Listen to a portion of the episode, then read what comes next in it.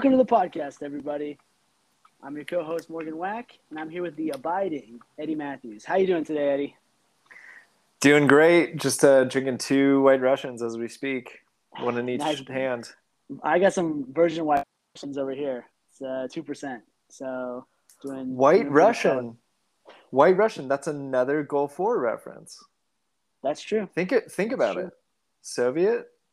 Anyways, Well, I'm- that makes uh, that's a great build-up, a lead-in. What What do you want to talk about specifically about the Big Lebowski? Also, if you haven't seen the Big Lebowski, there will be spoilers, so go watch it. Also, if you haven't seen the Big Lebowski, do yourself a favor and Yeah. turn off this podcast and go watch it. Then come back, of course. No, d- no.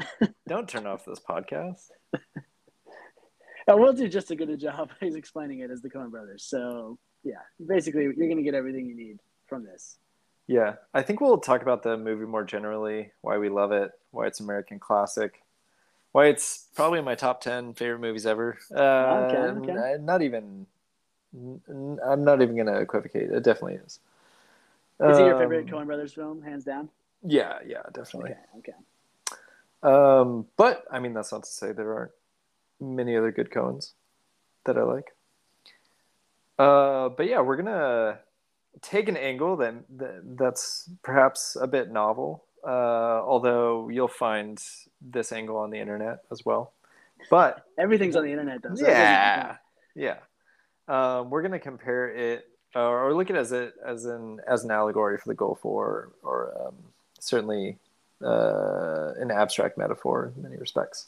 But why don't we just uh, go through? I don't even know how you would give a plot summary of this movie. Actually, it's set in Los Angeles uh, in d- during the time of the Gulf War. So they never really specify the exact date, but we're thinking probably 1990, 1991, somewhere in that um, time frame. Yeah, and for people who haven't seen it, the genre it, it's a sports bowling movie. So now that you're with us, you can go back to the plot. Right.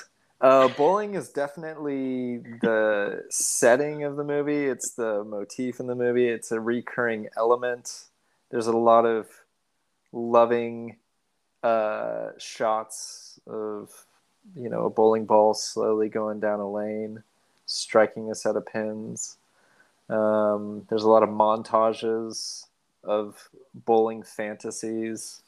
There's a lot of references. Uh, bowling seems to be the, the therapeutic activity for our heroes in this story.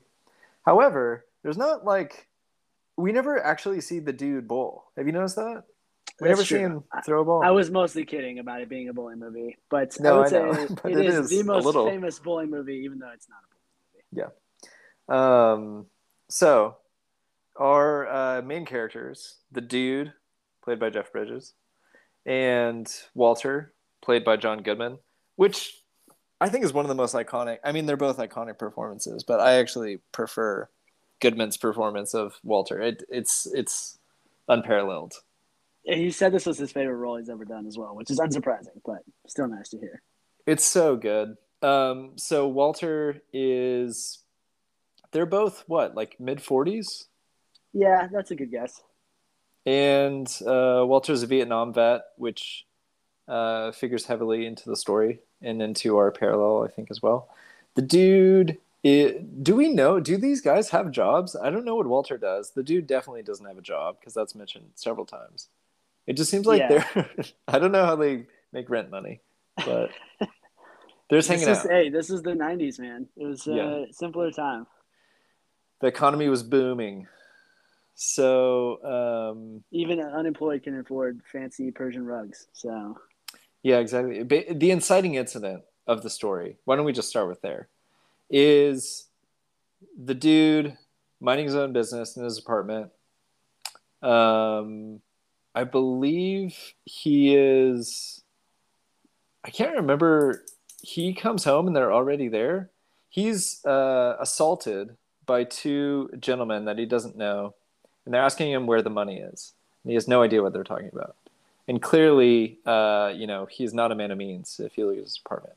And so these two heavies come in, and they ask him where the money is, and then he's like, "I'm not who you think I am."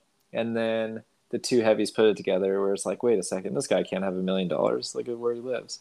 And then one of the heavies urinates on his rug. And this uh, is what the dude cannot abide. And the that's soiling of a uh, rug.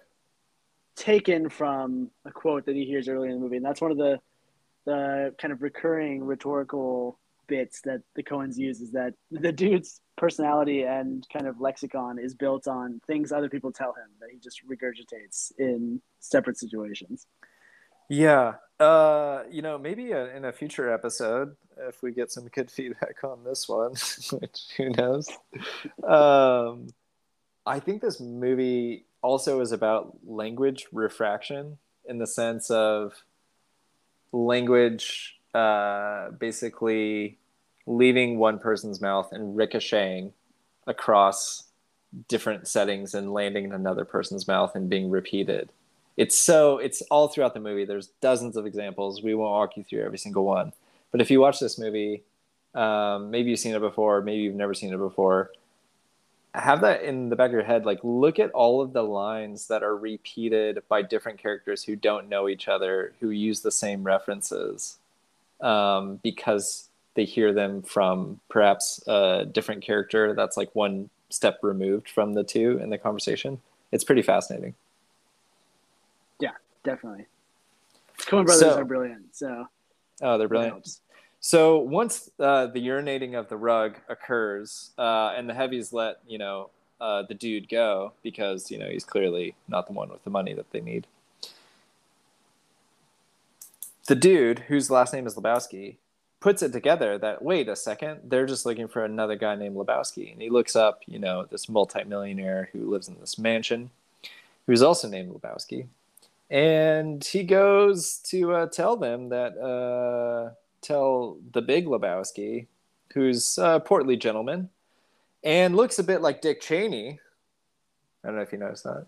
He does. He does indeed. So um, he goes to his mansion and he talks to his assistant, played by the brilliant Philip Seymour Hoffman. Ah, so And-. He's so good. And he tells him the situation hey, these two guys came looking for me. They said I owed money. They actually were looking for you. You must owe them money. But also, they peed on my rug, and I would like a new rug. and so he takes home a new rug, and just chaos ensues. Um, eventually, the Big Lebowski calls the dude up to uh, basically be the, the go between to deliver the $1 million that these men are demanding because the big Lebowski, the, the portly gentleman multimillionaire, his wife has been uh, captured. She's been taken. And so, uh, you know, hire the big, they hired the dude to go give them the, the money. And then, uh, I mean, we can't really spoil too much because we would just spend an hour and a half going through every single piece of chaos and then to describe how that leads to one it like it just has this domino effect that is so chaotic and fun and bizarre and unlike any other movie you've ever seen that I think we'll just kind of stick to our interpretation of a Gulf War allegory and unless there are some you know related elements that we that we must uh, describe before moving forward what do you think Morgan Yeah, that sounds good. I think it's such a complicated movie in terms of plot points that it's not going to be super interesting for people to listen to it unless they more or less get the movie or have seen it recently. So Right. So that leads us into our our metaphor. you might say it's complicated like warfare or the reasons one might go to Yeah. war. Well, it, the whole time, you know, the dude gets pulled into these conversations. Uh, he talks to the cops multiple times, different cops. Uh, his car gets stolen. Uh, the money that he's supposed to deliver, he actually doesn't deliver it because he takes Walter, and Walter's like, "No, let's just keep the money for ourselves." And he throws a different uh, bag full of his dirty undies to, you know, fake out the the guys who are looking for the money. And um, but yeah, the reason I bring that he keeps being brought into these situations where they're like, "What happened? Do you have the money? Uh, how do I get information about this person?" And his response is always like, it's really complicated, man. A lot of ins, a lot of outs. Uh, it just kind of got out of hand. I don't know. There's uh, new shit has come to light, but he never like articulately explains what happened or like the details unless it's advantageous, you know. Yeah, and it's hilarious. Yeah. There's so many good characters. I, I think if we get into the the warfare aspects, I think my interpretation of it is a little bit more abstract. Uh, but I think a lot of these characters can be think, thought of almost in like a Jungian sense of kind of like archetypes brought to their most extreme. And that's sort of where the comedy, I think, comes into the plot. It's just the characters themselves are so ridiculous that the plot is almost secondary in terms of what you're actually paying attention to. Totally. I completely agree. So I'll walk us through all of the Gulf War references uh, in the movie. Are and... these just Gulf War, or are these any reference to like war in general? No, these are predominantly predominantly Gulf War. Okay. Yeah.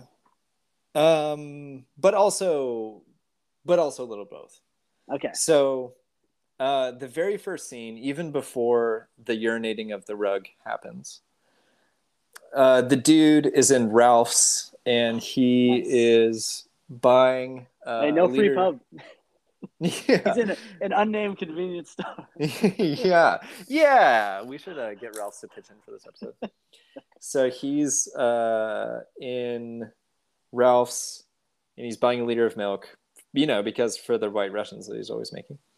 And then uh, he gets to the till and it's a great scene where he writes out a check for 69 cents for the, the liter of milk. Um, and but he looks up on the on the TV that's right above the till, and George H. W. Bush is uh, at a news conference or you know uh, on the White House lawn with the media, and he says that this aggression will not stand. This aggression from Iraq, uh, referencing you know Iraq's invasion of Kuwait, will not stand. And so the dude's kind of like, oh, and then you know goes on his merry way. Um, and even before that, actually, there's a narrator um, who the the way that he narrates the story or the way that he opens the story is to say just around the time of the conflict with Saddam and the Iraqis, right? Yeah. So that's how we're introduced to the movie. Then we have the Ralph scene. Then we have George W. Bush on the TV saying "This aggression will not stand." Um, the uh, later when the dude is at the bowling alley with his bowling team, which includes uh, John Goodman's Walter, the Vietnam vet. He's explaining the situation and he says how this uh, Chinese American guy, one of the heavies, peed on his rug, and Walter describes that as unchecked aggression. and um, later on, the dude is talking to Philip Seymour Hoffman, the assistant, and he's like, "Oh, did you go to college?" And the dude says, "No, I, I went to college, but I spent most of it uh, occupying buildings." And so you kind of have this uh, peaceful protest, uh, you know, element to the dude. Uh, later on, he mentions, who knows if this is true? It might be an un- unreliable source he mentions that he was one of the authors of the Port Huron Statement. Um, yeah, that's so. One of the things I found when I looking this up is that there's this guy named Jeff Dowd who actually was part of the Seattle Seven who did that, who was the inspiration for the dude actually, and is like friends with the Coen brothers. No way. Yeah, yeah. Awesome. Yeah. Um, then uh, back at the bowling alley, Walter quotes Theodore Herzl, who's the father of Zionism. Uh, Walter's also Jewish um, kind of another uh, wrinkle to the story, which comes in uh, in a very uh, chaotic, funny way uh, to the movie because you know there's an emergency, but it's on the Sabbath, so you know. Anyways, mm. um, Walter pulls a gun on Smokey, one of the rival uh, teams. Totally warranted, though. Yeah, for going over the line. and uh, you know have a, a, bowling foul, as it were. And uh, Smokey, you know, refuses uh, to say that he did it, and so they get into this argument. And uh, Walter says, "Mark it a zero," and Smokey says, "No, that's an eight.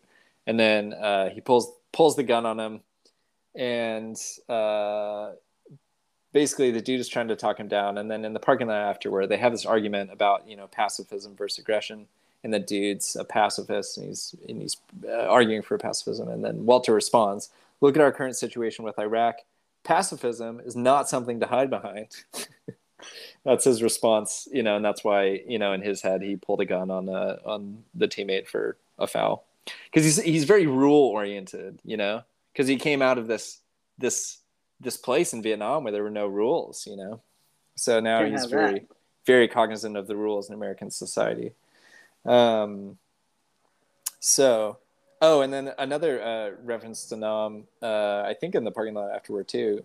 He says, Walter says, uh, once a plan gets too complex, everything can go wrong so I feel like that's kind of his, uh, and you know, he's referencing that in Tanam. You know, there's kind of a, and I would say as far as the, I mean, well, and then I have uh, about five more references that are in the movie, but I think to stick a pin in that for the moment, uh, Americans like their wars simple and straightforward with good and bad and not to think about ramifications. And I kind of feel like after Vietnam, there was probably very little tolerance for a massively, you know, complicated interventionist uh, Cold War, you know, American Soviet struggle. And I think that uh, the Gulf War was something that the more you drill into it, the more it doesn't necessarily seem like it was something worth the uh, intervention. But that they were able to pull off because it was um i don't know i guess made made simple for the american public to consume perhaps yeah i think one interesting thing is that they called uh, the gulf war like the video game war because it was one of the first conflicts to occur with like 24-7 news broadcasts where people are following along as if it is some sort of movie. And I think in the context of producing a movie around this time, I think that is kind of baked in the idea that this war was sort of happening in the background of people's lives, but it wasn't necessarily central to what people thought. It wasn't like one of the world wars where everything had to stop. It was just kind of routinized where life goes on and war just exists in the background as another thing that we do as a country. Um, and I think they're kind of critiquing that in a way as well. Yeah, that's such a good point. Because in this movie, all of these references are very much in the background because there's so much going on and there's so much like to draw your attention towards. You could mm-hmm. easily, mm-hmm. like, I've seen this movie several times and I missed most of this stuff on repeated viewings, you know? Yeah. Um, so there's a dream sequence where uh, the dude gets drugged and then he's in this kind of uh, reverie and he goes into a bowling alley and Saddam is the attendant working the bowling alley and giving him his shoes. Mm-hmm. Um, and then the last note that I had here was that, whoever that uh, actor was looked exactly like Saddam. yeah, so fair enough, fair play to them. Um, and then there's there's one last reference when Walter, in analyzing the Gulf War, compares it to Vietnam and saying it should be easy to win because the Iraqis are not equal enemies to the Viet Cong. Also, they didn't have tanks in Nam. So basically, just saying like jungle warfare was a different ball game. The uh, enemy was way more motivated. We were, uh, you know, not well equipped for that terrain. You know, the Middle East should be easy for Americans to just go in, bomb, get out of there, and uh, make quick work of it.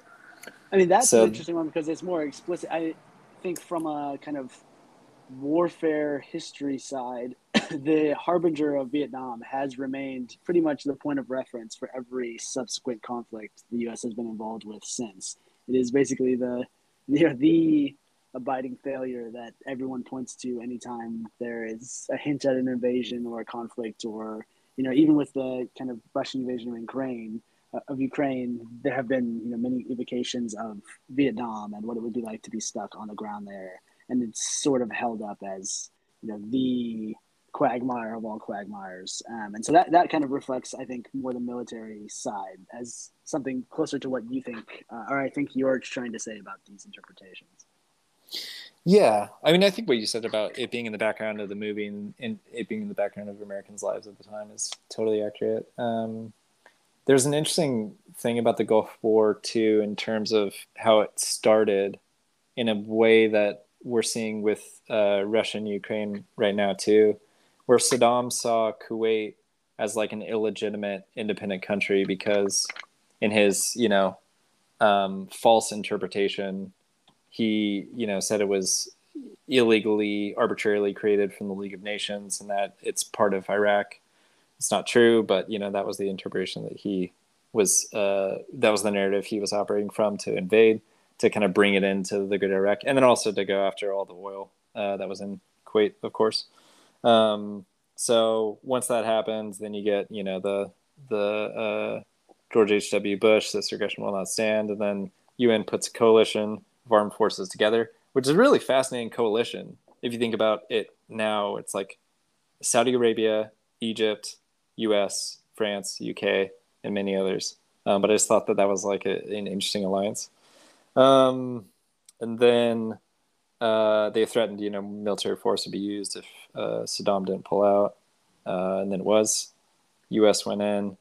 Um, among others. And then I would say the similarities to the Ukraine, just because we're talking about that now, is that yeah. uh, I've seen a lot of interpretations of this invasion where Saddam was not not really taking seriously a lot of the threats that the yeah. U.S. would stand up and defend Kuwait. Um, in a ways that I've heard people say that Putin didn't necessarily expect the West to come to Ukraine's aid quite as vociferously as they have. Uh, so there's definitely some similarities there. Yeah. Um, so, and then to my understanding, there was Operation Desert Storm, you know, more kind of from the aerial sky attack, and then Operation Desert Saber, which was more of the ground attack to go free the capital city of Kuwait and liberate it. And that took only like four days, I think, uh, the latter. And so they, uh, at that point, the U.S. deemed it a success, uh, pulled out, decided not to replace the regime in Iraq, left Saddam in power, and we all know, you know, eventually how that story ends. So, yeah, that's kind of the, the quick and dirty on the Gulf War. Unless I'm, I mean, obviously there's tons of details in there, but is there anything? No, no. I think you got an honorary doctorate at West Point coming up. That, so okay. okay.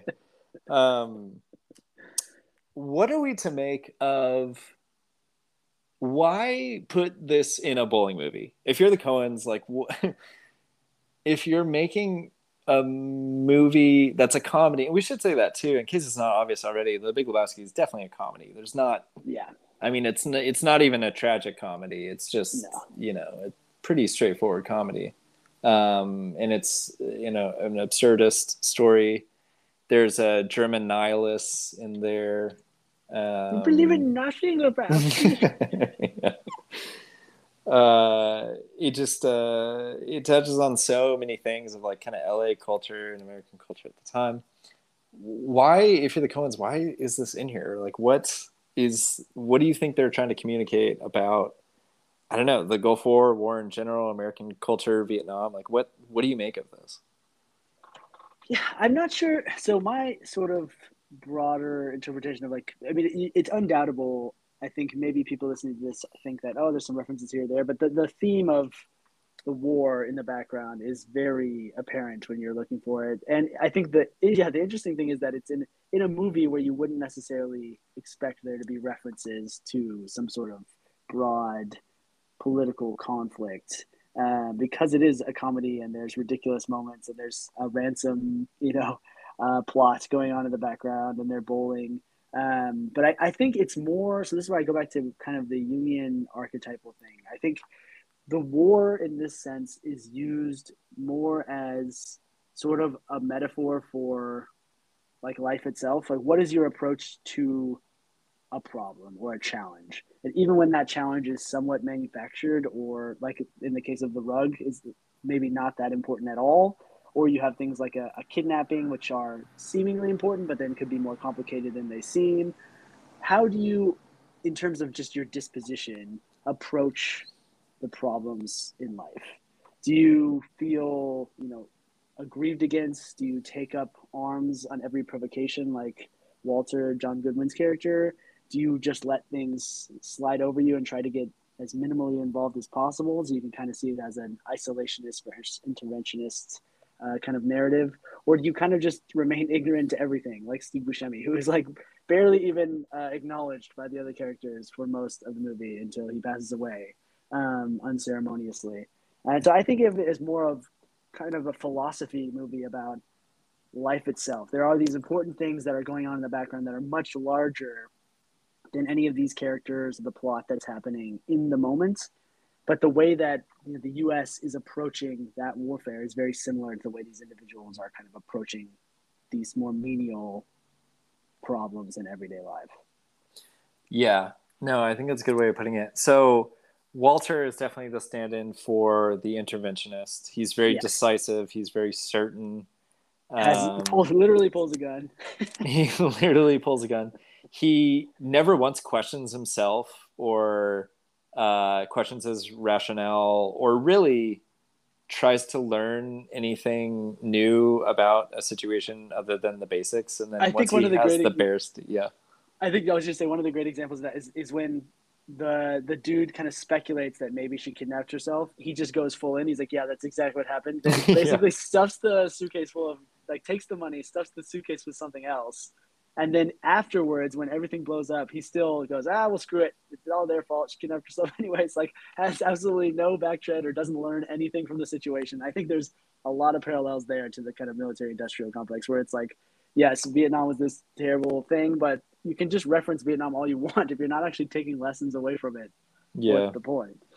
Seriously, yeah. So the refrain, uh, which is you know uh, a popular line from the movie, uh, and you know part of what Walter's known for is several times in in the movie he goes, "Am I wrong? Am I wrong?"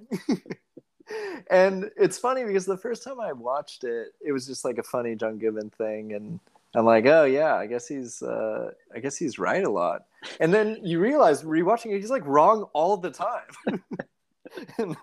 he just never uh, comes to it, or people don't call him out, or, or you know, new shit comes to light, man, and then it's not um, compared to what Goodman thought before. But there's that classic line where he goes, "Am I wrong? Am I wrong?" He goes, and then the dude responds, no, Walter, you're not wrong. You're just an asshole. and I love that part. But I think that this kind of, I don't know, like um, American foreign policy at times has basically kind of been perhaps massively overconfident in the uh, use of force that we have and like the just um, very limited understanding that we have of other cultures that we invade and kind of thinking that we can go in set up a democracy peace out and that everything will be fine. Um, i think this kind of mentality is so hilariously embodied by walter this kind of this hubris and this um, i don't know. It's not distinctly american but there's something very american about it this this type of overconfidence in every situation based on limited information that you have. Yeah, no, absolutely, and I think the like the the point is if if you go Vietnam vet and you're comparing it to a new war, you're trying to like figure out what lessons should be taken away, and your takeaway is like, oh, there's less jungles, like that's the takeaway. I think it's like purposely naive in almost every circumstance, and the sort of obfuscation obfuscation of um, like any problem and the deflection of every issue to other people is sort of what makes the character funny, but also what makes the character kind of like a satire on the military industrial complex more generally. Yeah.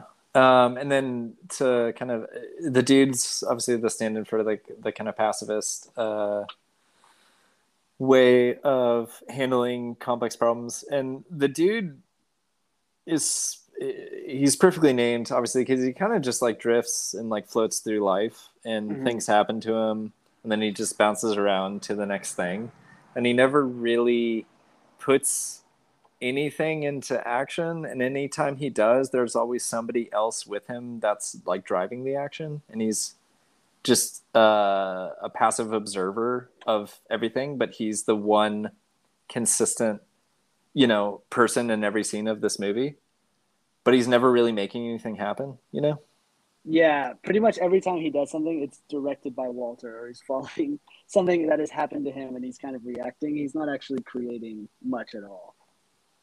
Yeah, and you can kind of see how much damage and chaos can happen from not taking action at the appropriate times. You know.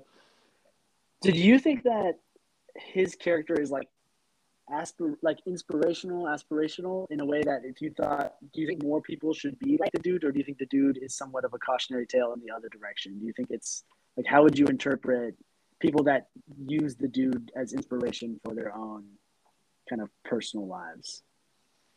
No, I mean I don't. I don't think he's somebody that people should aspire to be like. Did you know there's a whole religion based on the dude where they try to follow the principles of Dudeism? That's like really is it like a Burning Man members? Thing? I mean I don't know, but it's all over the world, and it's you know I think infused with like a Taoism, and it's a bit more serious than the movie version, but it's a real thing. Wow. Um, yeah, I don't think he's somebody to aspire to be like because uh, you know he's he has no um, income or savings or really definable philosophy other than just kind of hang, hang out and let things transpire, which, uh, you know, can uh, lead to many different suboptimal outcomes, as we see, especially when he seems to be drawn to just um, agents of chaos, too. Not just Walter, but. Um, the daughter of the the Big Lebowski, Maude, mm-hmm. who in her own way is just uh, kind of a vixen. Terrific Julianne Moore as well, who she's so great, good, but she's really really good in this. Um, so yeah, he's just kind of taken along. Uh, he conceives a child with her, but it's afterward that she's telling that she tells him like why she slept with him was that she wants to have a child but doesn't want the father to be a part of it. And so the dude can abide that, you know, he just didn't want to be a father. Um, yeah, I don't know. I think that I have friends, and you probably have friends too, who are like this. They kind of just like float through life and they keep coming across people who kind of take care of them and seem to, you know, be getting along fine. I'm just like blown away by it because I, uh, I'm someone who can't not strategize. you know. I think of the the dude's like philosophy as aspirational in a way of like more of a libertarian kind of I think if we lived in a world where you could not have a job and then just relax and not have to worry about anything too challenging, that would be great.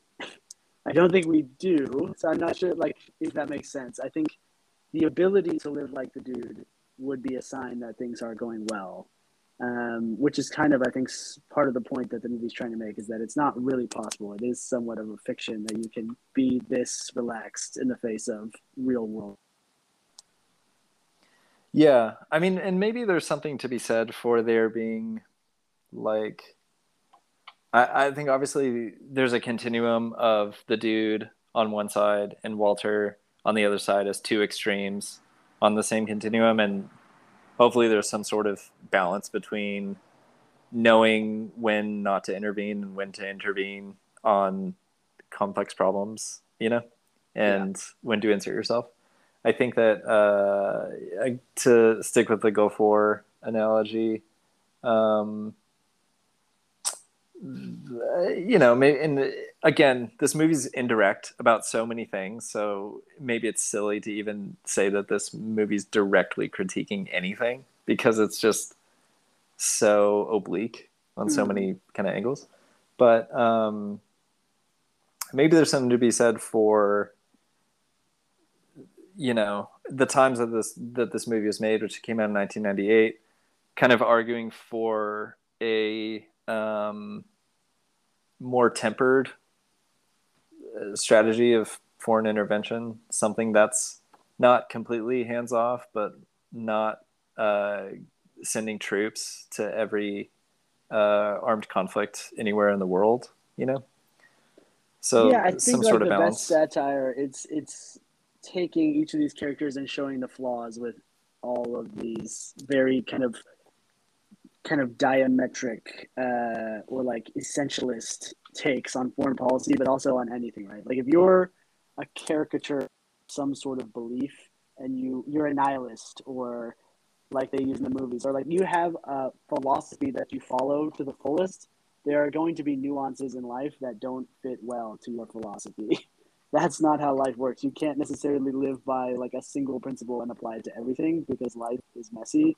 And I think that's sort of somewhat what they're critiquing. And there are worse things than others, right? It'd be much better for everyone to be based on the Big Lebowski than on Walter, but each of them has their flaws that are somewhat, uh, you know, vile.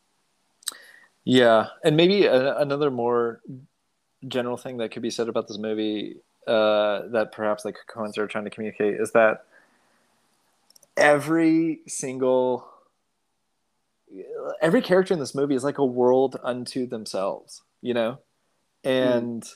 uh, and you know perhaps it's trying to communicate something about every situation that you come across. There is an unfathomable amount of depth and complexity and detail, and so naturally when you go through life you're going to have to make snap judgments and you're going to have to act without all the information but maybe it's incumbent on us to at least be aware if you come across another individual uh, in a situation you're seeing you know 1% of them and there's 99% of them that you are not privy to that might inform kind of your worldview as you go through life.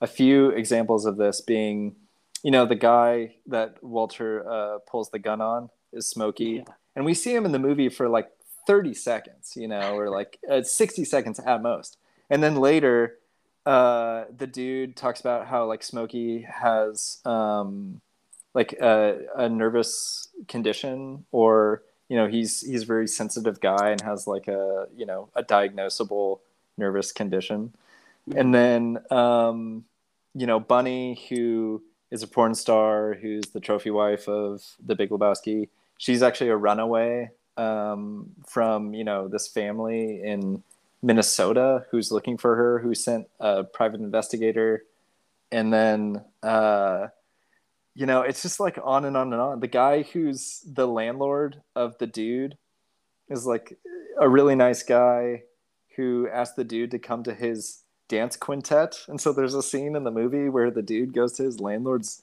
like one man show where he's just performing this dance routine.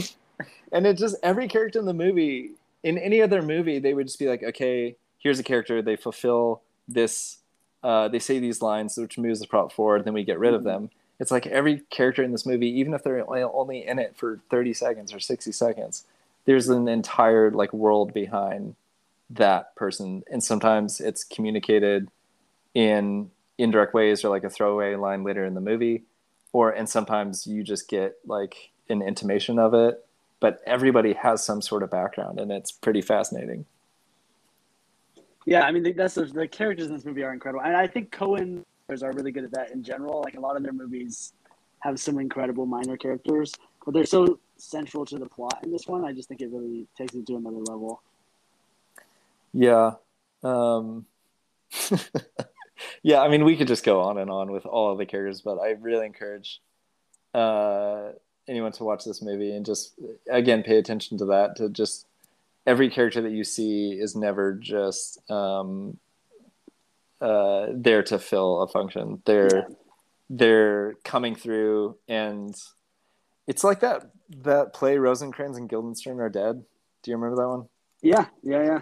It's the whole play basically exists with these two characters when they're not in Hamlet in the Shakespeare play. So it's written like, what are they doing when they're not on stage, you know, performing their lines? Like, where are they? And they're in this sort of limbo and they're, you know, these fully realized people and it's very existential. I kind of feel that way about this movie. Um, you know, the people that we see aren't just visiting the plot they're going about you know their entirety of their lives and then they just intersect with our heroes in this glimpse but then you know they continue on um so yeah it's the best It is. Definitely let us know if you watch it and you see anything that we missed or you'd like to add. Um, and let us know if there's any other movies out there that you'd like us to check out or give a, a new new reading to. We'll we'll be here on the pod.